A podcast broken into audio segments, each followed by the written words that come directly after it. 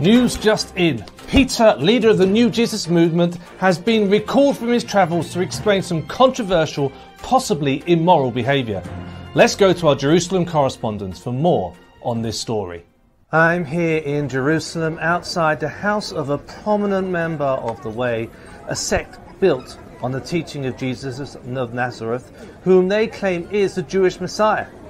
A court has been hastily convened to hear evidence brought by Simon Peter against whom an allegation has been raised that he acted in a way that is in conflict with his position as a Jewish man, being that he went into the house of an uncircumcised man and ate with him. In fact, rumors have been circulating these past few weeks that non Jews have joined the way, and this court hopes to confirm whether or not this is the case.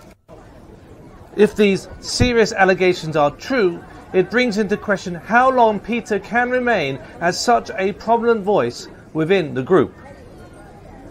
This court is currently in adjournment as the council leaders ponder over the evidence presented, but Simon Peter doesn't seem to dispute the charges. He agrees that he did go to the home of a Roman centurion, but only because God had told him so in a dream. In fact, he argues that God has accepted Gentiles and welcomes them into his family. We eagerly await the court's decision in this matter as it has huge implications for the future of this small Jewish sect. If Peter's decision is affirmed by the court, then we could see the teaching of Jesus spread way beyond the confines of the Jewish faith. Back to you in the studio. Thank you for that report. We will, of course, keep you informed of the court's decision as soon as it is made public.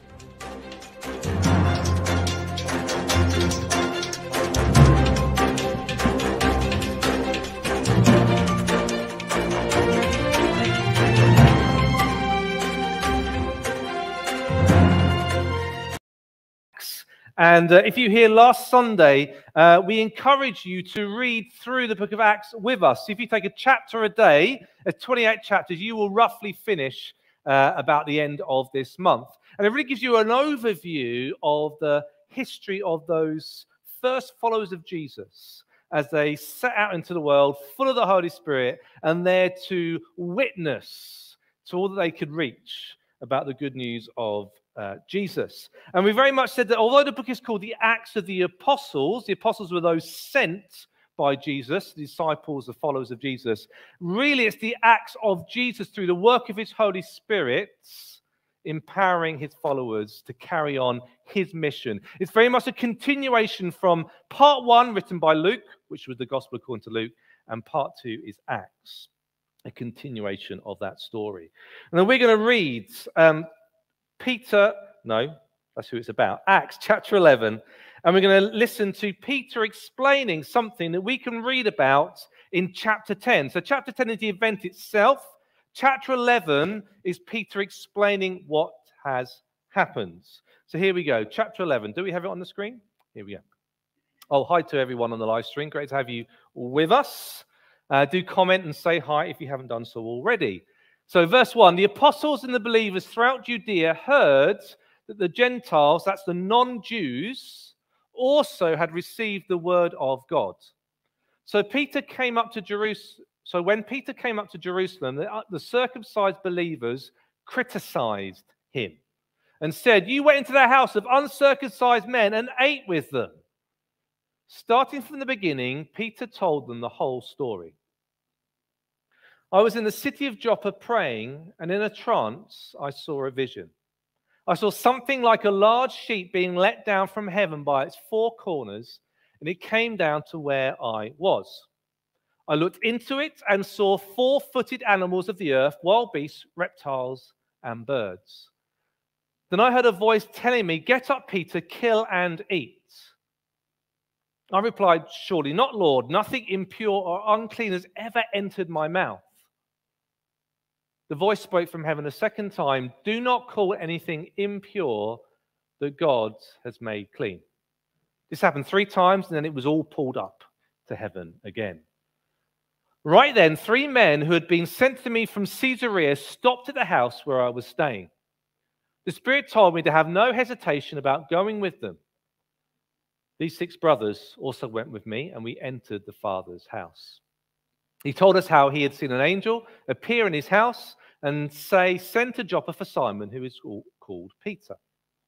He will bring you a message through which you and all your household will be saved. As I began to speak, the Holy Spirit came on them as he had come on us at the beginning. Then I remembered what the Lord had said John baptized with water, but you will be baptized with the Holy Spirit. So if God gave them the same gift he gave us who believe in the Lord Jesus Christ, who was I to think that I could stand in God's way?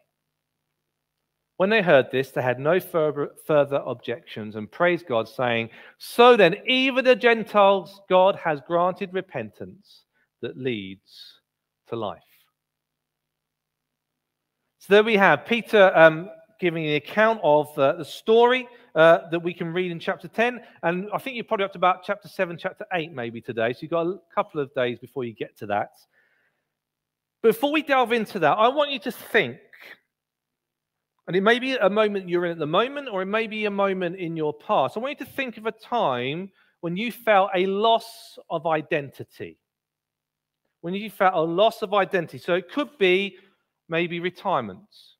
You've gone from being a working member of society to suddenly not having that job that you had before. That might have been redundancy that did that. Maybe in a job and you were forced out of it.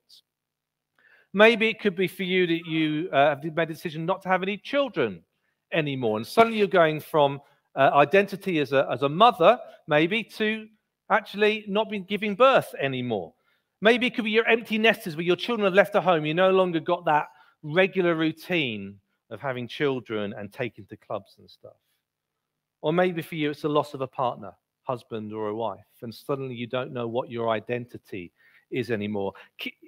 Think and see, can you think of a time when that has been the case for you? And just keep that in your in mind. We'll come back to that uh, in a moment. But I wanted to use it as a kind of our filter, our lens through which we uh, look at this story. You see, a group of Jesus followers who we would later in the New Testament call the circumcision group bring a complaint against Peter. Now, Peter was a Jewish man, and Jews in particular loved to follow rules and regulations that were particular to them. If you're a Jew, you had to act in a certain way, do certain things, not do other things. And the complaint that this circumcision group, this group of of followers of Jesus brought against Peter was that you're a Jewish man and you have gone and accepted the hospitality of a man who wasn't a Jew.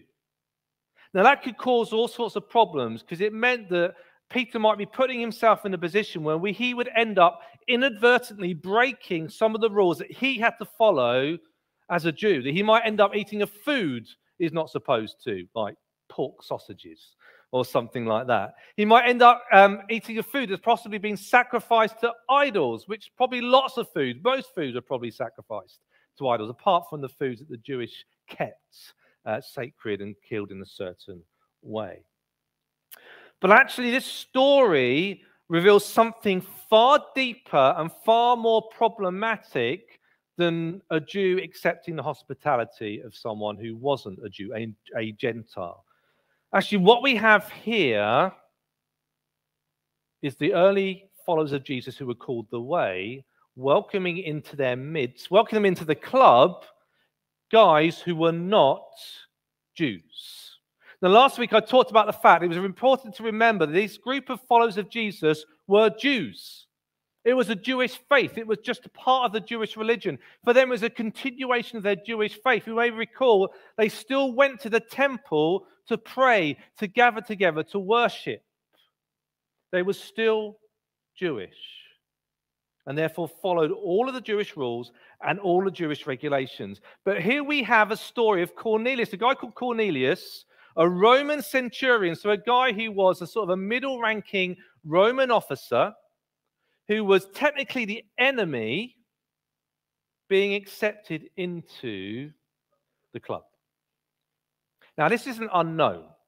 Okay, it is possible for people who were non Jews to become Jewish, but they would actually have to become Jewish. If you're a man, you would have to be circumcised. Is that not going to put you off? Nothing will.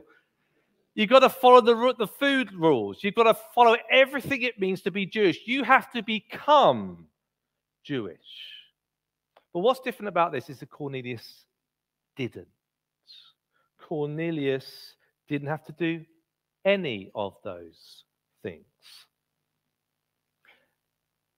It's difficult for us to realize when reading this story 2,000 years later how big a shock this would have been. This is why this court, this court, this council has to be convened to say, Peter, what on earth are you doing? You can't do this. This is like so contrary to everything we have been doing for the last few thousand years as, as God's chosen people. I heard it one, one commentator say that, cult, their identity of Judaism, their food laws, their circumcision was the cultural public sim, uh, symbol of their unique identity. Cultural public symbol of their unique identity. So a couple of months ago, we, um, as a family, drove to see Jen's sister. She lives in Stoke Newington, so sort of East London. And uh, we came around the M25. We came in, and as we came in, it started to get all Londonish. You know, you know what London looks like. And suddenly, Joel pointed out these men walking around, and they were dressed in the most strange way we'd ever seen. They had, um, you know, what they call breeches, where the trousers stop here, and then you've got like white stockings on underneath, looking like you're some sort of 18th century coachman. They were walking around in those, and they had these white shirts, and they had these hats that were about this size, like cylinders that went round, and they were covered in fur. And they were just walking around like, who are these people? Now, I have seen Jews walking around the area, but that is not how they've looked. This was taking it to the extreme. So we quickly went on Wikipedia. What are they? What's going on? And it turns out it was a wedding. It was the, uh, the Jewish Sabbath. Saturday is a wedding, and they were dressed in this special wedding attire. But even then, if it's not a wedding, if you go in that area, you will see Jews walking around. You can spot them. They've got little ringlets, they've got like little black bowler hat type things. They look very distinct and very different. You could almost argue they are the religious equivalent of punks. You know, punks, we don't have punks so much anymore, but they were like, you know, I don't like your values. I don't like what you do. And I'm going to demonstrate that in the way I dress. And it's almost as if Jews are saying that I am not the same as you, I am separate, I am distinctive, I am unique. That is my identity. And I'm going to show that through the way that I dress and the things that I do. I find it quite amusing that in the Old Testament, we've got this constant struggle to try and get God's people to be different, to, to realize that they are not supposed to mix with all the other guys, all the non Jews. And constantly, time and time again, they are messing it up and they're doing exactly the same as everyone else. And they end up in exile, they end up losing Jerusalem, they get taken into Babylon. A northern part of, of Israel disappears almost. And, and there's this constant battle for them to realize they are different and they're distinctive and they're unique. But what happens between the Old Testament being written and the New Testament is this re kind of re, this realization of identity of nationalism. In fact, what we're heading to about the time this is written is a massive, what was turned out to be a massive disaster for the Jewish people, where they rebel against the, um, the Roman conquerors, they take back Jerusalem, and they say, Yes, we are Jews, God is with us. And in AD 70, Jerusalem was sacked, the temple was destroyed, and it's never to be built again. When this story is happening, there's a huge rise in nationalism for the Jews. It's all about their identity, about their culture, about their distinctiveness, about the fact that they are God's chosen people.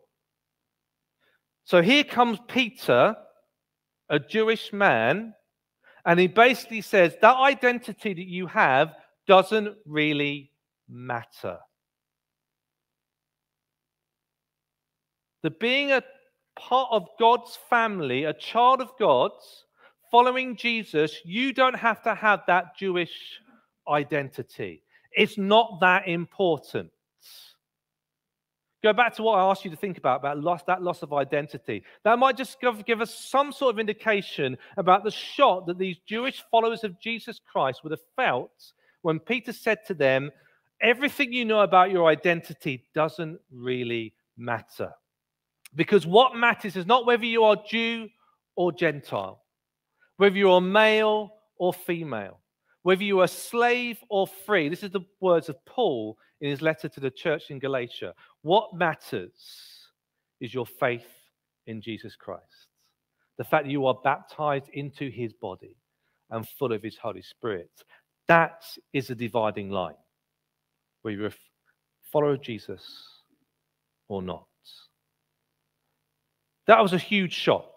Now, I, at the end of this passage, it says, um, it says, when they heard this, so it, Peter said the story, he's told the fact that, that God has accepted uh, these people, and so should we, and they don't have to become Jewish. It says, when they heard this, they had no further objections and praised God. So the reality was quite different because this caused major issues. This is probably the biggest issue for the church in maybe its first hundred years, was this transition from being a Jewish faith to a multicultural faith. And pretty much every letter in the New Testament picks up this problem. And Paul has this huge issue with guys that come along saying, No, you've got to be Jewish. You've got to follow all the Jewish regulations. And Paul's going, No, you don't.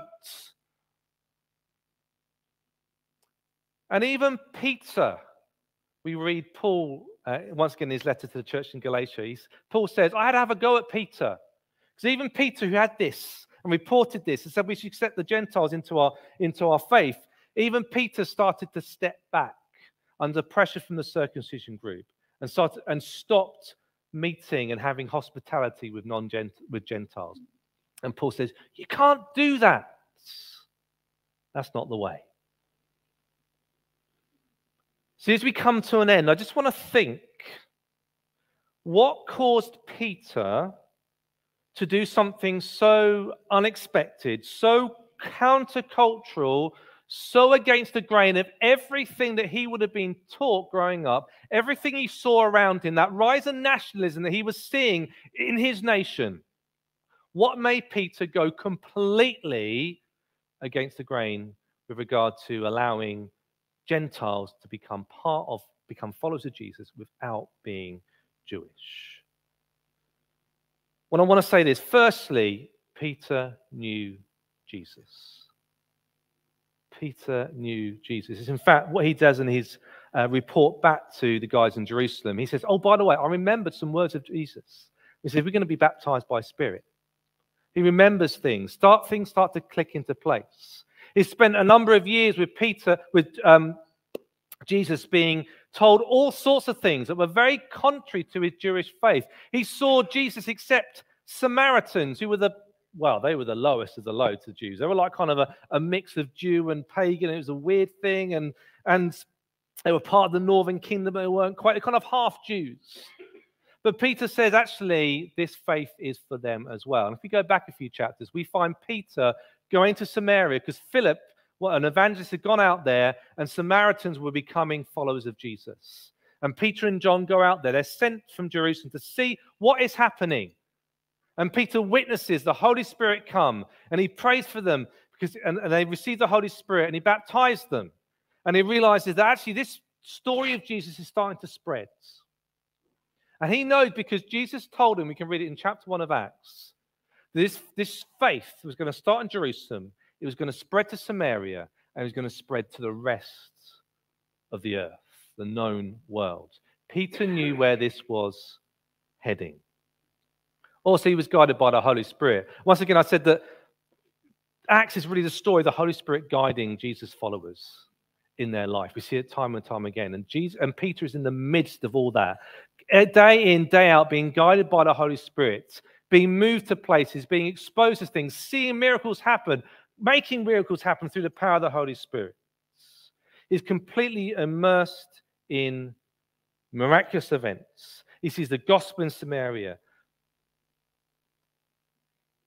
Peter had been had started a journey of change many years before through the teaching of Jesus, and through the indwelling of the Holy Spirit, which caused him to do something that, as a Jewish man, he should never have done, and that everyone else was saying isn't right.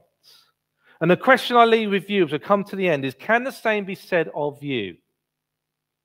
Is the Holy Spirit, which we receive when we become a follower of Jesus, is the Holy Spirit doing something unexpected in you? Is the Holy Spirit causing you to do something unexpected in your life? Is the Holy Spirit causing you to do something where everyone around you goes, What on earth are you doing? That it happened to me when I was in my late 20s and I left my job and I had a mortgage and I decided to become a minister. I didn't particularly want to, but I went with it anyway. And people around me says, "What are you doing? What are you doing? It doesn't make sense financially. What about your mortgage? What about your job? You're good at your job. Stay and you're going to do well." For me, it was about following God's Holy Spirit. Even though I didn't necessarily know where I was going. My first year at college, I thought, this is all right, but I don't really want to become a minister. Mate, by my second year, I was like, oh, I don't think I'll go back to teaching. Maybe I'll do some sort of churchy work. Churchy work. By my third year, like, yes, this is what I want to do. So I want to become a leader of a church. And that's me. I'm not expecting you all to become ministers or do something extreme as leaving your job and leaving your home. But is God's through the move of the Holy Spirit, causing you to do something that seems a bit crazy, a little bit different? Is, are we set apart not by the clothes we wear or the rules that we follow, but by the fact that we do things that everyone else thinks is crazy? See, the Holy Spirit when we are filled with the Holy Spirit, when we are transformed by the Holy Spirit, that forces us to think differently. It forces us to accept openly. And it changes us so we welcome enthusiastically, just like Peter. I just want to say that's not what we're seeing in our world at the moment. At the time of Peter, there was that rise in nationalism that led to the destruction of the temple. In our world now, we're seeing the same. Well, we're seeing uh, when there are threats around us, we tend to knuckle down, create our own little places of safety with like minded people, whether it's on social media or in reality. And yet, the Holy Spirit is asking us to welcome openly and to not shut people out. We're going to take a moment just to reflect on that. Uh, we're going to uh, listen and read some questions and just use this time just to respond uh, to what the Holy Spirit's saying to you this morning.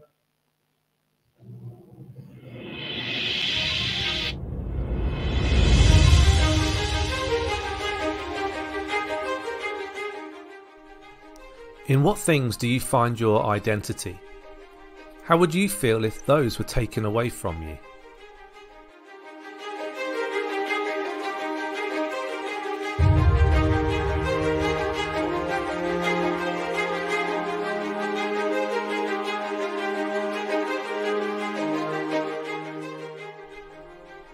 Are you for change in your life or fearful of it? In what do you find your security?